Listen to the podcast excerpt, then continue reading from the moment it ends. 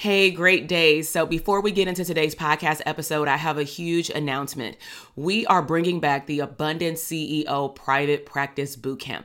This is a three day virtual party that I'm inviting all mental health therapists that either want a private practice in the next six to 12 months or you already have had a private practice, maybe for the last year, five years, or even over a decade, but you want to understand wealth and cash flow in your company.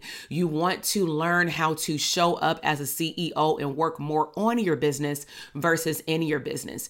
Maybe you want to assess the health and the wealth of your current or future private practice to really see if you're on the right path two increasing your revenue, to growing your practice, maybe to streams of income later or maybe even a group practice.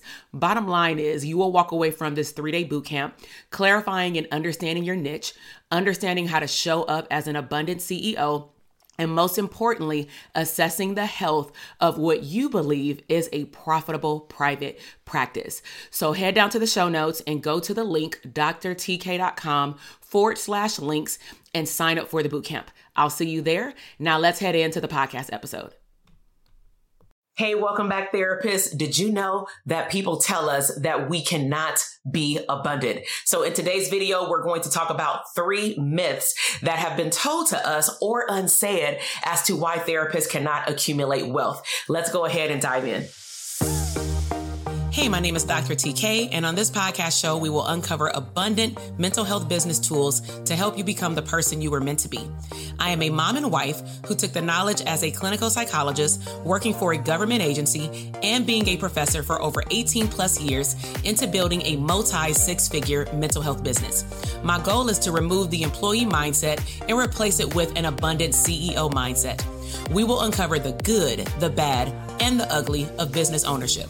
I believe that you can make a wildly abundant living and become unapologetic while also dreaming big, enjoying life, and making a huge impact in your community. This is the Therapists Deserve Abundance podcast. All right, welcome back to my channel. My name is Dr. TK. I am a clinical psychologist and a therapist business coach. So, in today's video, I will be introducing to you three myths that therapists have been actually told or unintentionally spoken to or at about the myths of abundance and our ability to accumulate wealth. So, one of the main things that I noticed was missing from our curriculum when we went to graduate school was that we actually did not have a chance to talk about money. Now, truth be told, told kids don't even talk about money outside of economics class in high school, let alone when we go to college. But in graduate school, we've chosen to go to graduate school because we want to make a big impact in our community. Maybe you want to open up your own business one day as a private practice owner. But nevertheless, there's a big piece missing from the curriculum, such as not just saving money, not just stacking and multiplying money, but how to invest in yourself and also how to build up your confidence muscle so that when you do have a business, you will understand your value and your worth. And so myth number one was that we simply just did not talk about money. All we talked about was theory, psychological principles, and ethics. That is it. Those are the three categories that we talked about in school. And unfortunately, as a result, when you start tapping into private practice ownership, that's where I see a lot of therapists apply the second myth, which is if you have super high rates, your clients or what I would say your people don't want to work with you because your rate is too high. So in turn, what I see a lot of therapists in my community or in our coaching programs do is they have created this limiting belief in their mind even before they've had a consultation with their first client. And they believe that because mental health is in the three digits and maybe because the client avatar or ideal client that they chose may not be able to afford that amount, they end up not shooting a shot and they end up minimizing their value by not truly offering their services and their value at their true worth. So what does this look like? I've done it. You're on a consultation. You're super amped up. You're very new in private practice. You said that your fee was going to be $150 per session for 45 minutes for an individual session. Then you start talking to the client. You're gathering information. You realize that they're on the brink of leaving their job. They dislike it. They may be having some symptoms of depression, maybe some anxiety. Maybe their partner has experienced some financial hardship. They have also told you that they are on an insurance panel that you do not accept. So because now that you've heard all this symptomology, you have made it up in your mind to count the client's pockets. And instead of just letting the $150 roll off your tongue, you instead have this internal dialogue that creates a narrative that says, if I offer my regular rates to this client, they're not going to be able to do therapy with me. So what am I going to do? I'm going to lower my rates.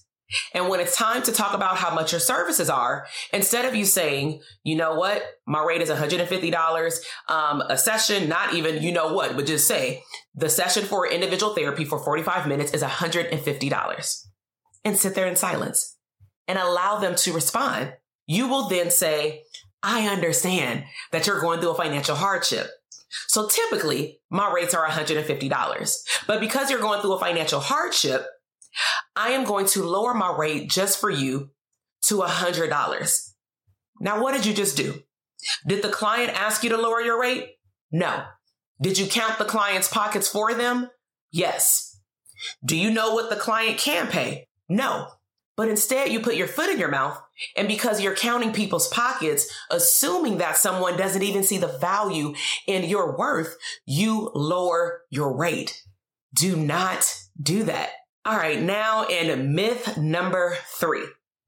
We just finished talking about fees. We just finished talking about sometimes you may work with certain groups of people and you may feel like your people cannot afford your services and your county people's pockets. We've also talked about how you went to school and nobody ever talked to you about money. So the third myth is you have your fee, but you feel like your clients will start to judge you and they may even say things like, 150. See, they don't even care about us. They just want to get paid.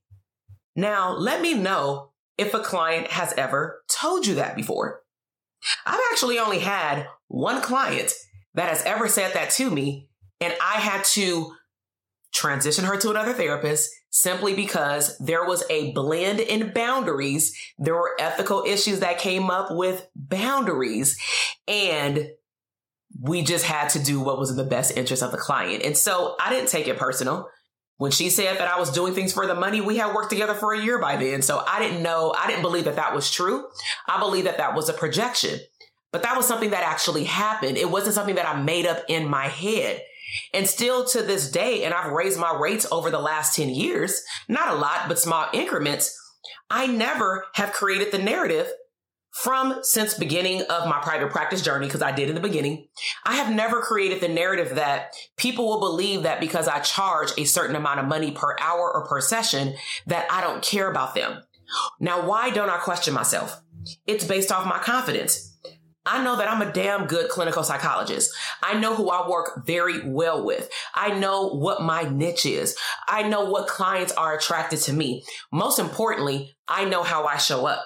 So is it that you're in fear of how the clients will perceive you? Or is it that you're not confident with how you show up in therapy?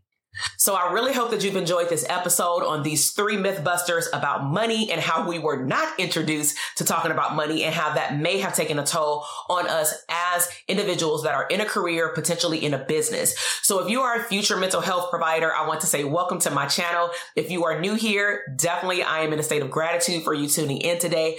Please share this video with another mental health provider that you know. Also, if you want to learn more about how to have both an abundant lifestyle and a profitable mental health career and or business, stay tuned, but also drop some comments in the box. Let me know what was your biggest takeaway? What was your most favorite myth that you're like, oh my God, she hit it. And if there's anything else that you want to learn. And so I will see you in the next video. Make sure to click subscribe. I'll see you later.